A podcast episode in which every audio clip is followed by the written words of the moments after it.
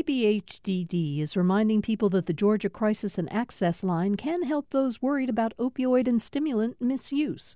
The toll-free number is online and is active twenty-four seven. More information at opioid response dot info.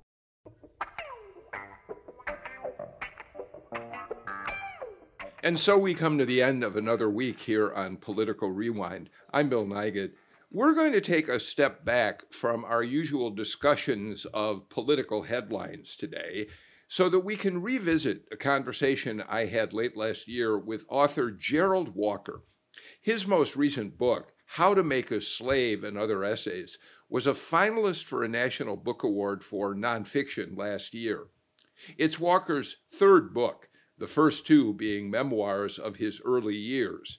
Street Shadows, a memoir of race, rebellion, and redemption, was named a Best Memoir of the Year by Kirkus Reviews. And The World in Flames, A Black Boyhood in a White Supremacist Doomsday Cult, was his description of growing up with his family as the only black members of the segregationist Worldwide Church of God. As you'll hear, we'll talk a bit about that strange experience in our discussion. I want to note that we're replaying this show during Black History Month. It's an annual period of time that I have to admit, in a lot of ways, baffles me. I think that's because it seems to me that choosing a limited time frame to pay special attention to the accomplishments of Black Americans doesn't make a lot of sense. Real respect should come from our including the work of African Americans in culture, politics, and civic life all year long, which is what we do try to do here on Political Rewind.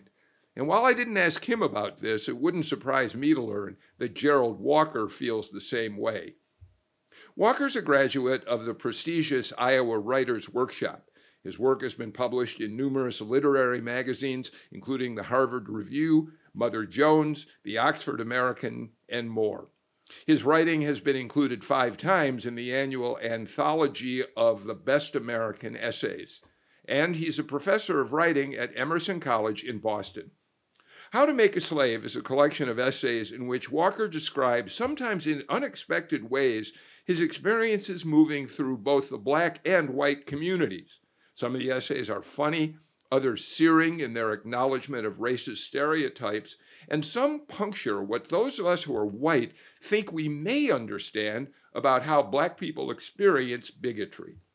In a glowing review of the book, the New York Times called the essays restless and brilliant. Walker and I talked in mid-December. Here's our conversation. Jerald, I am so grateful to uh, you for spending time with us on the show today. Thanks for being here. Thanks for the invitation, Bill. I'm happy to join you. Um, so let's start with something that you and I have in common. We are, uh, we're of different generations. I'm older than you are, but we both essentially are from Chicago. But the Chicagos that we grew up in might as well have been completely different cities. I grew up just north of the city in Skokie, Illinois, uh, and then moved to the north side of the city itself. You're a South Sider. We have very different experiences of what Chicago was, don't we? We do. We do. And I, I think there were traces of your version of Chicago um, in my neighborhood when my family first moved there back in nineteen seventy. Um, it was it's the area called South Shore. It was probably ninety-nine point nine percent white, middle class. My family was the second black family in the neighborhood. The other black family lived next door. And um, within... Uh, A, t- a ten-year span, uh, pretty much every white family had moved out of that community, and um, the economic base collapsed, and it was uh, soon to be one of the most notorious inner-city slums um, in the history of this country. Um, you talk a lot about your experiences of growing up in uh, in a uh, an inner-city neighborhood. You call it a ghetto in the book. By the way, is ghetto an acceptable word these days? Until I'm told to stop, I'm going to keep using it. uh, yeah, but but you're but you're black and I'm white, and I wonder if it coming out of my mouth it's different than coming out of yours. No, I think well, I I, I think um, this this is a democratic program. I think we should both be able to use the same language for uh, for for these experiences. Okay. So you're you have you have the green I, light for me to use it. All right. Um, Okay, so let's let's start talking about uh, your experience. Um, as I said, by the way, and I, I don't want to spend a lot of time on this because there's so much to unpack in terms of the essays, but your two memoirs, you write about a remarkable way in which you grew up. You you were black and poor on the south side of Chicago, and yet your parents joined a doomsday cult uh, run by uh, Herbert W. Walker, a white, essentially racist, who believed the end of the world was coming in nineteen seventy-two. And you say at one point in one of those memoirs, it was really confusing. You're confused all the time. I can imagine that would have been the case. it, it, well, it was a pretty confusing thing. Not at the start, though, because, um, you know, as you know, when you're born into a religion, it all makes complete sense. Uh, it's not until you get a little older, you look around, you realize that you're the only uh, family uh that you know who believes the world is going to end in a few years. And um, also, we, there weren't a lot of black people in this in this, this cult. It, it is, in fact, a cult. Um, and the founder of it, Herbert W. Armstrong, believed that the world um, in nineteen seventy-two, um, Jesus Christ would return, and the people who had been chosen, such as my family, would be taken to a place of safety while um, the world fell to chaos and, and ruin for three years. And in nineteen seventy-five, Christ would return and say, for the rest of you, here's your chance.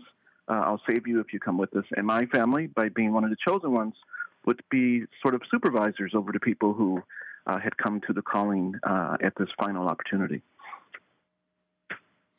Um, and you, you say that facing doomsday as a young boy...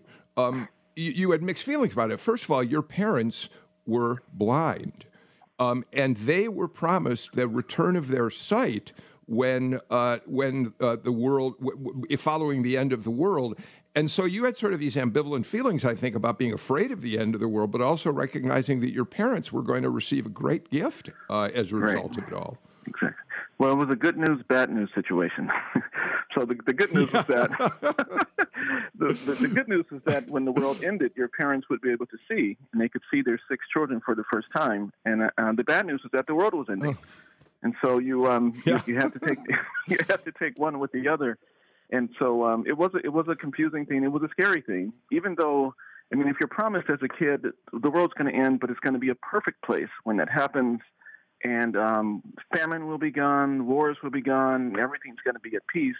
But it's a scary thing to imagine the skies opening and, um, uh, uh, you know, Christ and God and whatever else descending, um, it, regardless of the good things you're promised.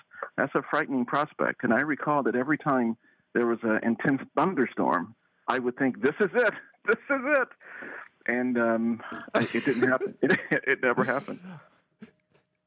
So I wanted to I wanted to talk just a little bit about that story, because it strikes me, at least, that all, growing up with that sort of prepared us for understanding about you, that you view the world uh, in complex ways. Your your philosophies of life, the way you would see race, black race, white race, Um, is a, is more complicated, I think, than uh, many other people's. And I have to tell you that I believe that How to Make a Slave and Other Essays is truly essential reading in twenty twenty. And, and I think it is n- not not because you have some linear way in which you lay out uh, the path to racial reconciliation and racial justice, but for just the opposite reason, because you make us aware of how complex our thinking, both black and white, is about race. Fair enough statement?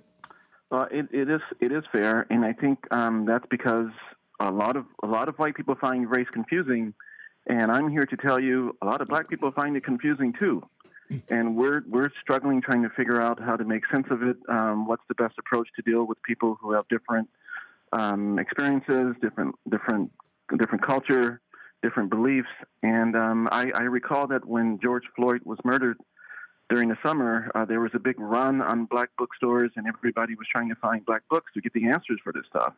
I, I hope they found them, but I, I, I suspect not, because a, a lot of this is um, it's it's a puzzle, and we simply don't have all the pieces at our disposal, or we don't know which pieces fit which spots. They're, they're not as neat as we would like to believe. So I, I have some answers in my book, but I have probably more questions. So um, let's talk about uh, a couple of the seminal moments in your life that you recount in essays in the book. Uh, you were selected to uh, be a student at the Iowa Writers' Workshop. For people who aren't familiar with it, it's probably the single most prestigious writing program in the country. It is a Uh, uh, it's a program that is is long on discipline, making sure you are uh, you know your craft uh, well. Uh, it, it challenges the thinking of the students who are part of it, and you went through a real uh, transformation in terms of how you viewed your childhood, uh, it, it, using your your experiences as you grew up on the South Side of Chicago. Um, and how you learned you had to think more uh, supply and in in more, uh, again, complex terms about uh, what your personal experience had, had been. Talk to us a little bit about the man who turned your thinking around, who you've dedicated this book to, James Allen McPherson. Uh, yes, the book is dedicated to James Allen McPherson. Uh, he turned my thinking around, um, but he did it by first destroying my old thinking. And that happened when I was a student in his uh, his workshop. And the thing about McPherson, for anyone who knows him or knew him, he passed away a couple of years ago, um, he was a very quiet guy. And he would have these workshops where sometimes for the entire two hours he wouldn't say a word. And I was disappointed in that when I had my first class with him. I thought, this guy, he's a Pulitzer Prize winner, a MacArthur genius, and uh, he doesn't speak a whole lot. And then when it was time for my first short story to be workshopped, he had something to say. Um, he told the class, um, there are a lot of gangster rappers who like to rap about inner cities and ghettos, but they're writing about something that they have no personal experience with. And then McPherson reached into a paperback. He pulled out a magazine that had a gangster rapper on the cover. He was, you know, dressed in uh, in the gold chains and the whole outfit that you see rappers wear. And McPherson said, this person raps about the ghetto, but he doesn't live in the ghetto. He lives in a white, wealthy suburb um, with his family. This person is selling out his community for personal gain. And then McPherson put the magazine away. He picked up my short story and said, this writer is doing the exact same thing. And I was I was, I was devastated. And I was we were only two black people in the classroom. And after McPherson said that, he said, okay, everybody, you can discuss it now. And everybody tore into me for the next two hours. And I was so angry about that that I did not sleep that night. I called McPherson. I, I demanded to have a conference with him. I met him in his office, and I told him, I'm writing about my people, my community, my experiences. I am not selling out um, anyone for anything. You were wrong about me. And then he got upset, and he stormed from the room, and he, he was chased by the, the director of the program, and they finally calmed him down, and he came back in to talk to me, and he said the thing that would change um, – the trajectory of my entire writing career and even worldview. He told me, stereotypes are valuable, but only if you use them to your advantage, that they introduce readers to what appears to be familiar territory, but once they're in that territory, you have to move them beyond the stereotype. You have to show them what's real. And I asked, what's real? And he said, you. And I didn't know what he meant by that, but I thought about it for a long time. And I went to see him, and he worked with me for two years studying. And what he wanted me to see was um, for me to make it out of that community on the South Side of Chicago, and for African Americans to endure four hundred years of the brutalization of slavery and to come out of it, that by definition, we have to be more than the sum of that brutalization. And what I was doing in my short stories was focusing on all the the hardships and the evils of whites and everything that goes wrong for black people in this country, but I was not focusing on the strength and the resilience and the courage and, and all of the positive attributes that made it possible for someone like me to make it out of the inner city slums and before McPherson into the Writers' Workshop. So that ended up having an enormous impact on your writing. I'm also curious how it impacted you as an individual in terms of did his did his words uh, f- give you an empowerment that you hadn't felt before personally? Did it change your perspective on yourself as an African American living in a largely white world? Oh, it did, because it it it, it allowed me to stop seeing myself as a victim, um, and also to not accept pity from people who believe that I should be unhappy about my circumstances, I should be angry about my circumstances, and I should be bitter, when just the opposite of true is true.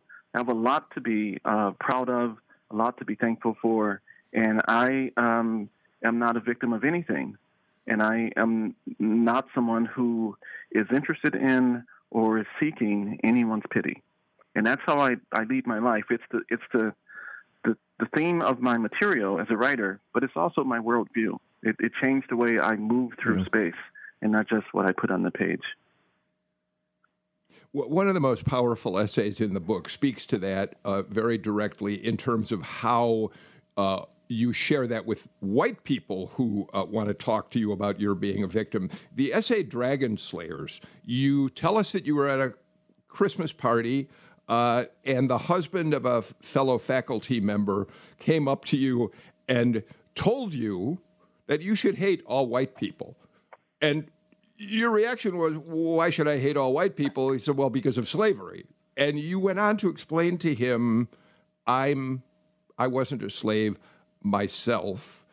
Uh, but there's a, if you don't mind, I don't know if it works without reading it directly, but as you're talking, he says to you that all white people are your oppressors, and a w- woman walks by with a tray of canapes. What do you say to him at that moment? I actually have the passage right before me. Um, she was holding a tray oh, of canapes. Good. She offered me one. I asked the man if, as a form of reparations, I should take two. It's one of the laugh out loud moments in your your book. Um, but but there is w- where it's so important that um, you tell us, and it is a theme of your work, Um, that we cannot, any of us, blacks or whites, uh, approach the black experience in America as only one of victimhood. Now, here's my question about that. Does that take, do you think that if white people like me read that, we take ourselves off the hook as having been guilty of uh, uh, of, of, of uh, bigotry, repression of blacks over the... How do we, how were we to approach that and understand we still do, in fact, have a responsibility for what's happened to black people in this country? Well, I mean, I think the thing about victimhood is that it, it, it kind of... It, it, it only really works if you... Um, if that's the only thing that you consider, if you think that this, this one thing and this one treatment is the primary cause in my life being a certain way. Sure, whites have been guilty of many atrocities in this country. That happens all the time. It happens uh, on a, on a daily basis. But that's not that's not the sole defining trait of African Americans. It's one of many things that blacks have to deal with, just like whites have to deal with uh, a, a zillion different challenges and obstacles. But no one should be defined by by one single thing um, that causes them difficulty in life. Racism is one, but it's not the sole one, and it's not the thing that um, should be central to who we, how we define ourselves. So I want to share with you a personal experience that your essays on this subject really helped me think through in a way that I hadn't been able to before. So I moved to uh, Georgia a long, long time ago from Chicago, and I was a little uneasy about being in the Deep South um, because I'd watched the Civil Rights Movement unfold. I knew about um, the history of racism in the South. I certainly understood what had happened to the extent that I was able to, to slavery. But, but when I came here, I had a hard time reconciling that dark past with an understanding of the great things that black culture was able, we we found from black people living in those conditions in the South, black literature, black music, black foods, all of that worthy of great celebration, but hard to reconcile for me with that past in, in which such horrible things happened. And your writing about this really helped me put that together in a completely different way. Well, and I think that goes right back to your prior question. Um, there's so much more to what it means to be an African American. And um, most of that is what African Americans have decided about themselves, not what whites have done to or decided about African Americans. And so if you do, if you look at the culture, if you look at the music, the dance, the language, all the contributions blacks have made to this country, there is a tremendous amount to be proud of and um and happy about and thankful for as African Americans that have absolutely nothing to do with some wrong that whites have perpetrated against the community. All right. So, uh, again, that's a theme that runs through um, most of the essays in this book. If, if it's okay with you, I'd kind of like to unpack some of the other um, moments in the book that really struck me, and, and Amelia Brock, our senior producer, uh, read it too. We talked about the book for more than an hour yesterday. We were uh, so fascinated by what we were learning. Um, first of all, why don't you tell us what How to Make a Slave refers to? Uh, How to Make a Slave the, the, is... The, the, the, that statement...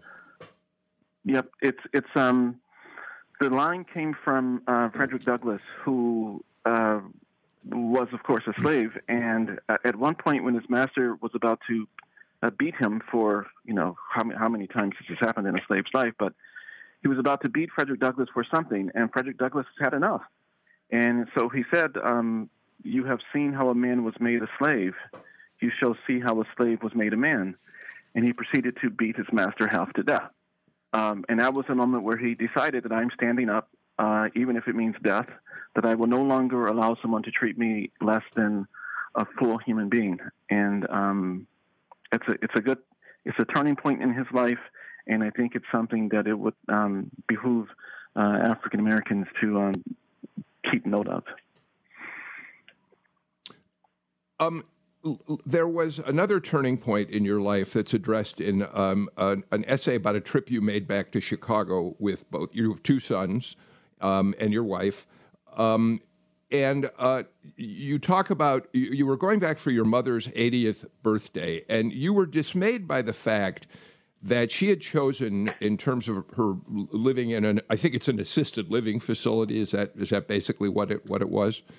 Mm-hmm. Okay, so you describe the experience of driving through the south side of Chicago years after you had left Chicago, and the fear that you felt with your family for being in a neighbor in neighborhoods, and especially the neighborhood where she had chosen to live, that you knew to be dangerous. And and we all know that Chicago has been just, it, it's so sad for those of us who grew up there like you and I did to think about what's happened to the violence on the south side of Chicago. But, but you you know, you, you put it in a context that makes me realize uh, f- these fears are not just from white people going into neighborhoods they consider dangerous. You you and your family went through the same experience. Uh, we were horrified at the prospect of returning to Chicago, and I think, I mean, a, a, a reason for that is um, we are not immune to what we see on television um, either. So we see the reports of gun um, violence in Chicago, of gang violence, of murders. It's on the news all the time. Donald Trump talks about it. Go to Chicago, you're going to get shot. And you see that. And so despite the fact that I was raised in this community, um, I also started to believe those stereotypes about the community. And I had forgotten that there was um, more than violence when I lived in that community. And I had a lot of positive experiences, mainly positive experiences. But I, I, you forget those things when you have a distance from that community. So I was afraid to go back, much as anyone who had never experienced Chicago would be going to Chicago. Um. And and so you went to this, uh, uh, as you were driving to this, you tell us in the essay, it brought you back to the moment I was thinking about this other very important uh, uh, um, experience in your life, um, transformative experience in your life, when you were a young man on the search for um, some cocaine. Uh, what happened? Well, this... Um Um, it's it's a longer story, of course, which is why I have the two memoirs prior to the essay collection. But um, you know, you mentioned the, the cult that I was in. When I realized that the cult was a cult at the age of fourteen, uh, I left it.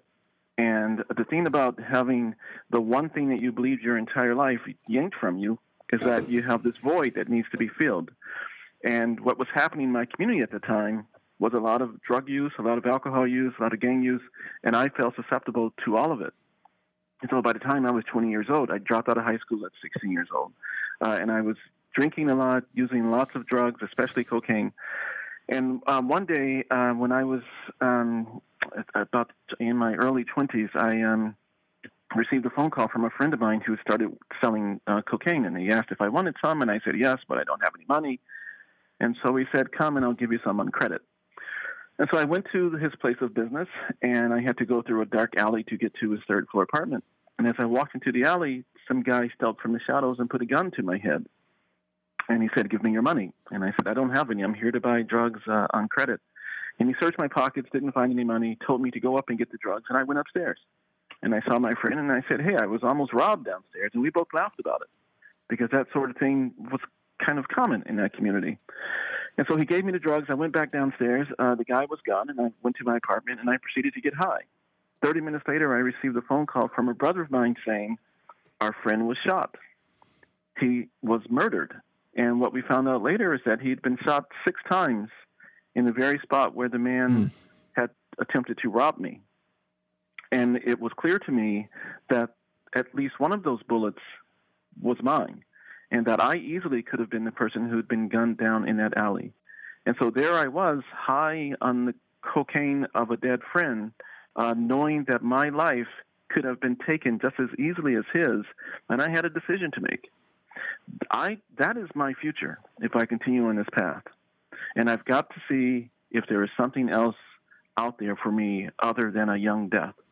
And I went to my window in my sixteenth, sixteenth floor apartment, and I opened it, and I dumped the cocaine out, the remains of it. Uh, and I have not used it since. And that was, um, and a few years later, after I um, I had to struggle to try to figure out what, what can I do in this life, I um, I went to a community college at the age of uh, twenty-four years old, and uh, randomly took a course in creative writing, which also changed my life.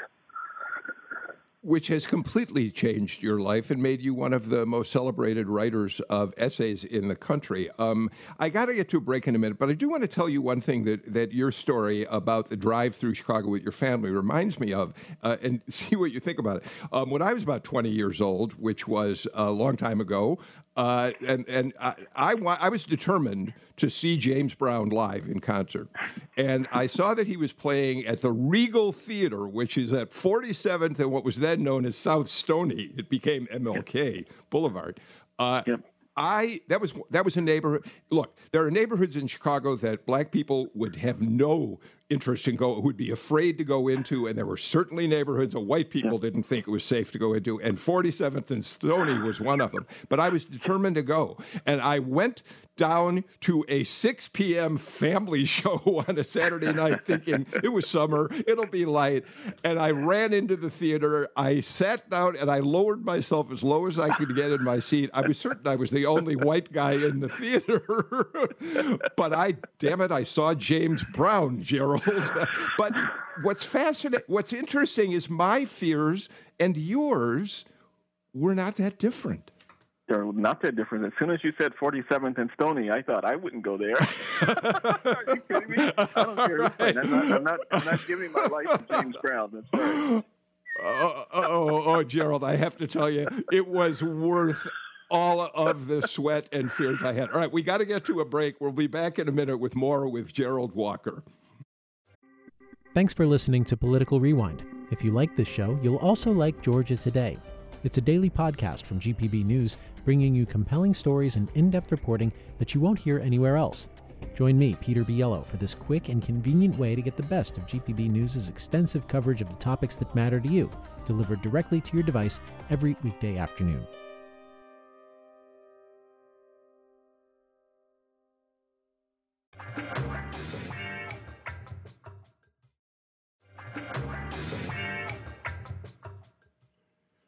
We're back on Political Rewind with Doctor Jerald Walker. He is the author of How to Make a Slave and Other Essays, which was nominated as a finalist for a National Book Award. By the way, the memoirs that we talked about a minute ago, one is called The World in Flames, A Black Boyhood in a White Supremacist Doomsday Cult, which sounds, I mean, I couldn't help but immediately think about Spike Lee's Black Klansman uh, when I thought about that one. Uh, and, the, and the other book is uh, Street, Street Shadows, which uh, tell you even more about his uh, uh, life.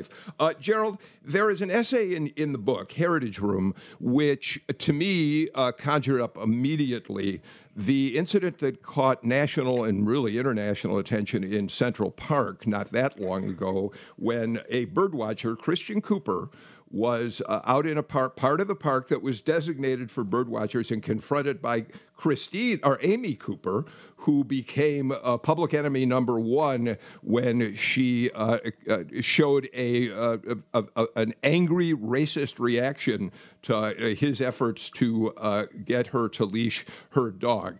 Um, you agree that Her- what you ex- experienced in Heritage Room really reminds you of that episode?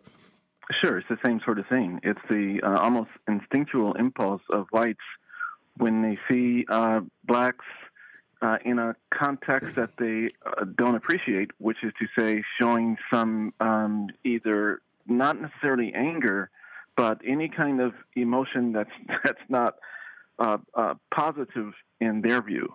And I was on a committee with a bunch of colleagues on a point.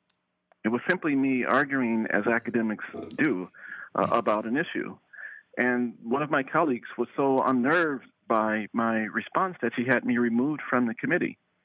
And about a year later, I saw her and I asked her about it. And she said, well, you were so angry. You balled your hands into fists and you leaned forward and you were breathing heavily, and I thought you were going to assault us. And I had done none of that.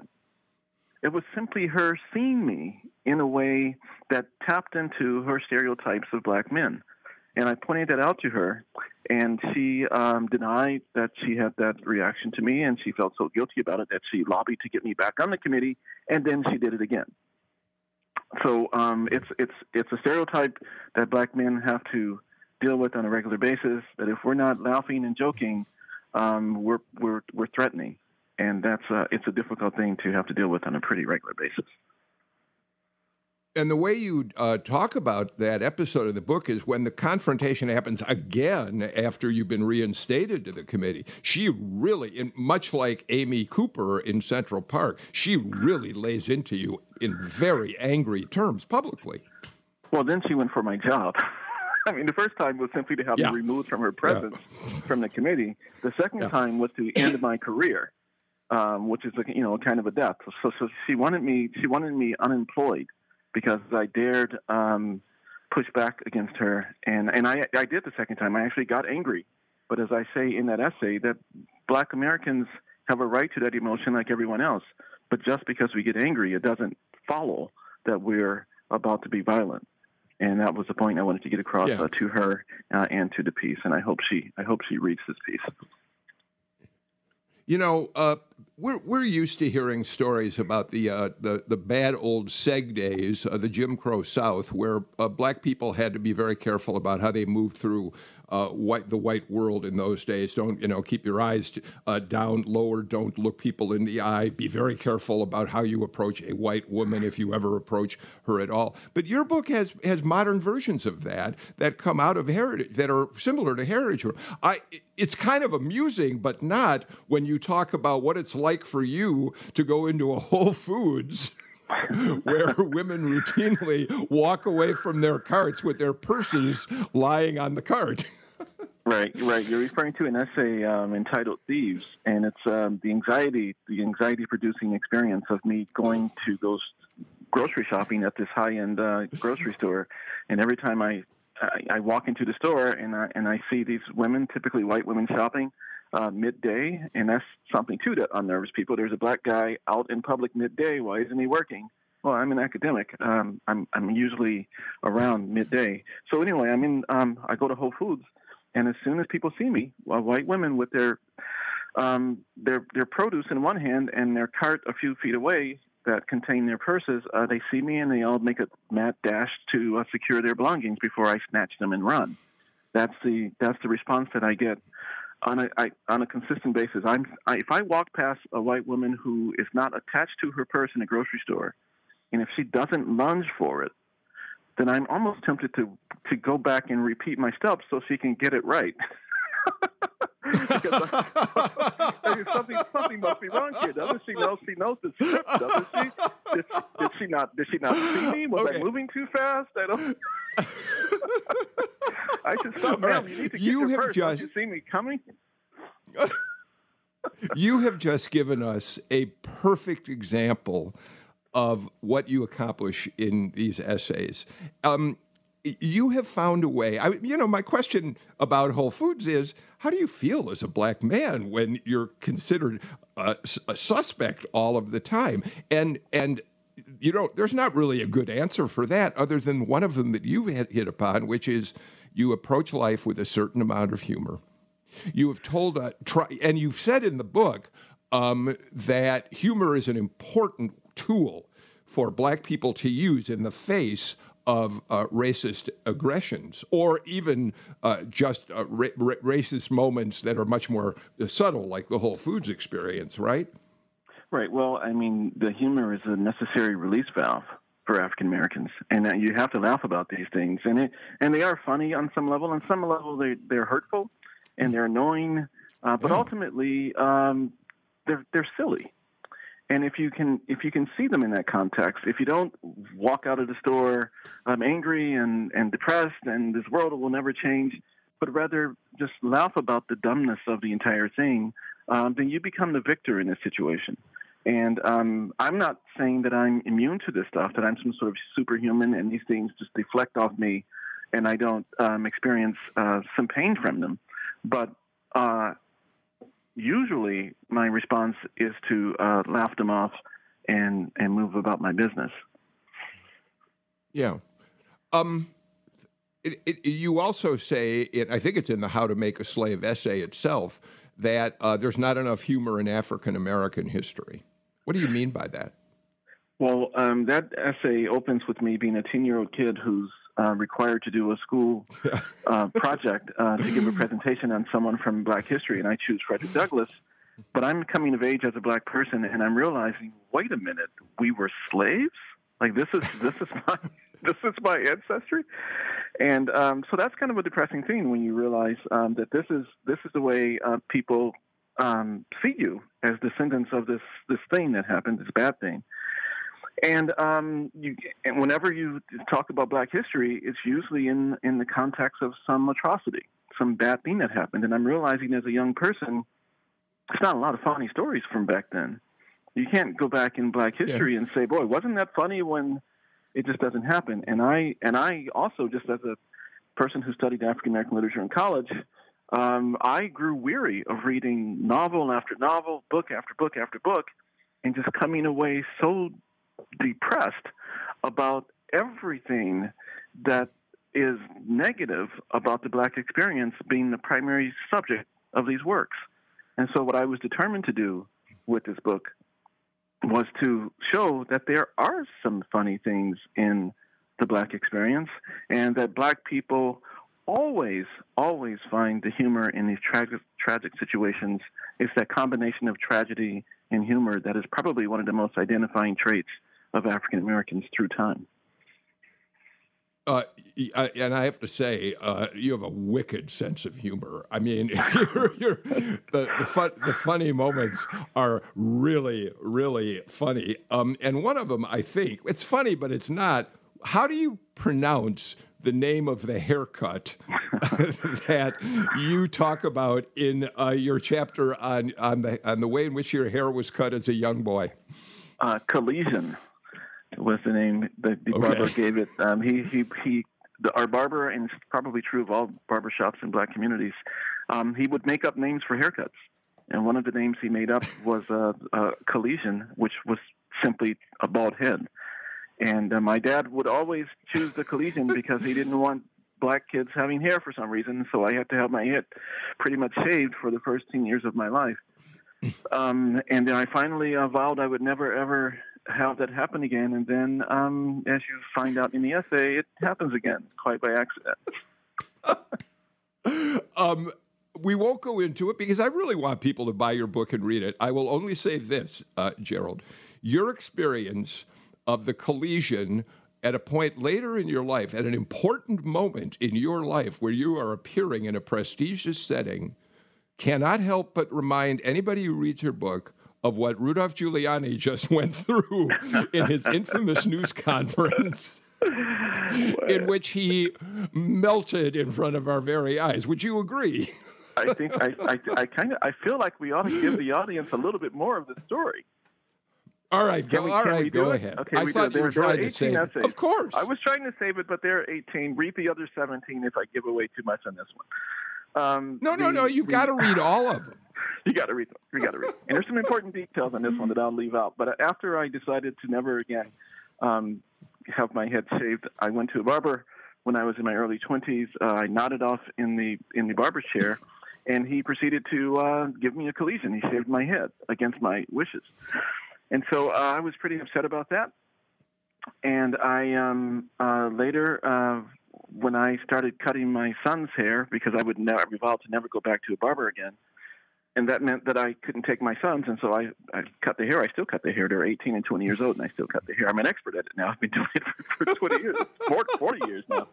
Um, so one day uh, I was I gave my boys a haircut, and um, it was this was the eve before me giving my first um, Bic reading at a major literary conference I'd been invited to. It was the next day, and I started to give myself a haircut, and the uh, clipper guard fell off, and the uh, clippers slid right across the crown of my head and made a big bald streak right on the eve of this presentation.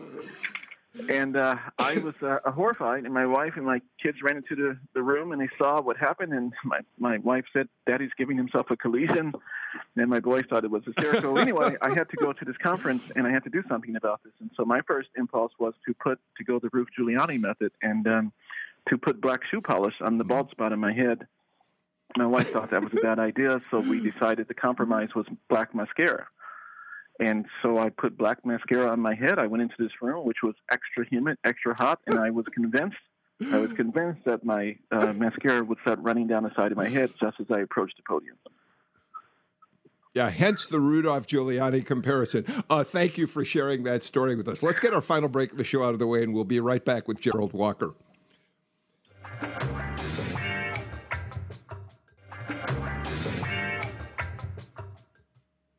We're talking with Doctor Jerald Walker about his book, How to Make a Slave and Other Essays, which I'll repeat, I truly do believe is essential reading in this year in which we are trying to figure out uh, racial reconciliation, um, racial justice. Um, and, and, and Jerald, we've we've focused the last segment of the show on the, some of the funny moments in your book, but Uh, but this is also serious stuff. Um, and one example of that, I think, and, and it's particularly pertinent to our listeners across the state of Georgia, is your essay essentially on Wayne Williams. Uh, you talk about watching that case from afar. You talk about your stereotypical notion of the kind of serial killer who would uh, go after young black boys.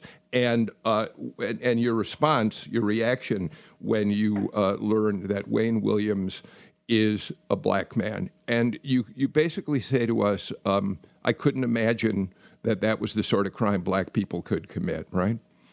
That's true. Um, it, w- it was inconceivable. And one of the things that um, black people discussed often when I was growing up was that there are two types of crimes. Uh, there's crimes that everybody commits, and then there's the deviant stuff that white people commit. And we simply could not mm. conceive of ourselves as doing the type of murders Uh, that would help us be um, on the list of people with, like, uh, serial killers. And um, believing that Wayne Williams was guilty of this was a was a difficult pill to swallow for blacks because we simply didn't believe that we could be that kind of evil. And one of the conclusions I reached um, in that essay and just thinking about the entire topic was that in concluding that blacks could not be that evil, we were also therefore saying that there was a cap on how good we could be, that we have to accept that African Americans are uh, susceptible to the whole range of human behavior if we are to be considered the whole of a human person. And so we are capable of committing yeah. those types of atrocities, and we are, on the opposite end, capable of committing uh, great acts of, of good and, and uh, kindness. So another thing that that essay made me think about in my life is essentially what you're, you know, you're, you're basically saying, oh, my God, it was a black man who committed these crimes. That's terrible. I'm Jewish. Whenever there is an attack on a mosque in the United States, I, I guarantee you the first thing the Jews all say to themselves and probably to their families, oh, please, please let it not be a Jew. It's a very similar kind of uh, reaction. It is. It is. And I think um, at some point, and I think we're getting closer to this, um, at some point, African Americans have to not accept responsibility for uh, bad behavior of other African Americans. You just you, you can't do it. And I think uh, when I was growing up, certainly whenever you, you'd hear about some crime, a bank robbery or a murder, and the evening news would flash this black face, and we would all go, "Oh no!" And because that black face may as well have been ours. That you, you as as black people, you are often assigned the bad behavior of the worst of your group. And yet you never really get the credit for the good behavior, uh, but you do get credit for the bad behavior. Uh, but I think that that has that has lessened over time. I don't I don't feel that as much as I did when I was growing up, but it still it still happens. When these bad things go down, you you don't want it to be a member of your group. You just don't. Yeah. Um, I want to turn your attention just for a minute here to um, to the Senate Uh, uh, runoff election that we're having here in the state of Georgia, and specifically to the race being run by uh, Democrat Raphael Warnock, the pastor of Ebenezer Baptist Church. Um, at five thirty-eight, the political uh, website posted an essay yesterday that I thought was really fascinating. Warnock has put out two ads uh, in which he's shown with his little beagle. Uh, in one ad, he's walking the beagle down the street, and he cleans up some uh, poop from the, the beagle. Um, but it's been it's the, the point has been made that he is not only trying to counter the incredibly negative campaign being run against him by uh, Kelly Loeffler, but it also changes a stereotypical view of what how white people see blacks. This is a beagle. It's not a pit bull. It's not some mean, aggressive dog. And and I wonder what your. It's an interesting essay. And Sam, why don't we see if we can post it on the uh, on our on our social media platforms? Uh, does that resonate for you? I, I haven't seen the essay, but I have seen the ad. I think the ad is brilliant. Yeah. And um and and it's it's yeah. it's it, it almost goes back to um, to me in Whole Foods. I mean, you see this thing. It's ridiculous. He could have reacted with anger, and he could have been upset and. Uh, but he made fun of her. He, he ridiculed her, and it kind of it does it accomplishes two things. It refutes the, the claim, but it also shows that he's capable of rising above it. We don't have to get all uptight and angry about these things. We can mouth it off, call it for what it is, absurd, and then um, think about the larger issues. Um, we've got just a few minutes left, and. Um, again, it's sticking with this theme that not everything that you write about is funny at all, although you use humor brilliantly. Um, your your your essay, Race Stories, um, it's another example of you facing a racist incident uh, at the college at which you teach, at Emerson. Uh, I think it was at Emerson that this happened. It was. Um, yes. You, you're, we don't, without going into detail, you're essentially you're on your way to a faculty dinner, uh, faculty members uh, of color, as you, you say, um, and a security guard stops you, says you're suspicious. Um, this is another example of racial profiling. But I think what matters most about it is um, the last line of this essay, and it's something that Amelia Brock really found um, important. You you say, talking about these stories of profiling, everyone knows how race stories like these begin after all, but we do not know how they will end. That is a really evocative and important statement, it seems to me, especially as we look at the George Floyds, the Ahmaud Arbery's, Um, and the, the the year that we've gone through uh, in, in which uh, uh, blacks have been, in fact, killed in confrontations with law enforcement. What does that line mean to you? It means that these things can turn on a dime. That I um, walked away from the security guard who stopped me and I went to my meeting. I could easily have been headed to the morgue. Um, you just, you don't know. We, we, we blacks are, black males are stopped by police Uh, on a much too frequent basis. Um, often, usually, we walk away from these things, but sometimes we don't, and it's a crapshoot. So you don't you don't know how these things will end, and you always have to take that into account uh, as a black person when you try to navigate your way through them. As as first of all, as we come to close, two questions. Number one, what are you working on right now? Do you have a series of essays? Do you have a, a larger project you're working on? I think our listeners would love to know what's next for Jerald Walker. I'm an essayist through and through, and so my next book already underway is another collection of essays. I, I've got to tell you, one of the things, in one of the reviews I read of your book, people compared your work to George Saunders, who has been a guest on this show and who's one of the most fascinating thinkers I've ever had the privilege of talking to. And it strikes me that being compared to him is uh, an honor for you as well. Uh, well, it's, I think it's probably only an honor for me, so that's uh, that's pretty great. That's a great, great, great positive way to uh, to end this end this fabulous conversation. He's one of my heroes. Uh, it, it, yeah, he mine too. And we are at coming uh, uh, to the end of the conversation. But one last question, and we don't have a lot of time. Are you hopeful? Is this year uh, leading us in the proper direction to tr- we're not to finding some some. racial justice moving forward? I am hopeful, and I'll tell you why. Uh, I'm hopeful because I owe it to my children and my children's children to be hopeful and optimistic, just as my slave ancestors owed it to to me to be optimistic about um, what would come of them, and they were. Jerald Walker's book is How to Make a Slave, a collection of essays that was selected as a finalist for the National Book Awards in nonfiction last year. We talked with him this past December. Earlier in our discussion, I mentioned to Jerald my experience many years ago of being perhaps the only white person in the audience for a James Brown show at Chicago's black music mecca, the Regal Theater, which was located in a neighborhood known as Bronzeville on the city's south side.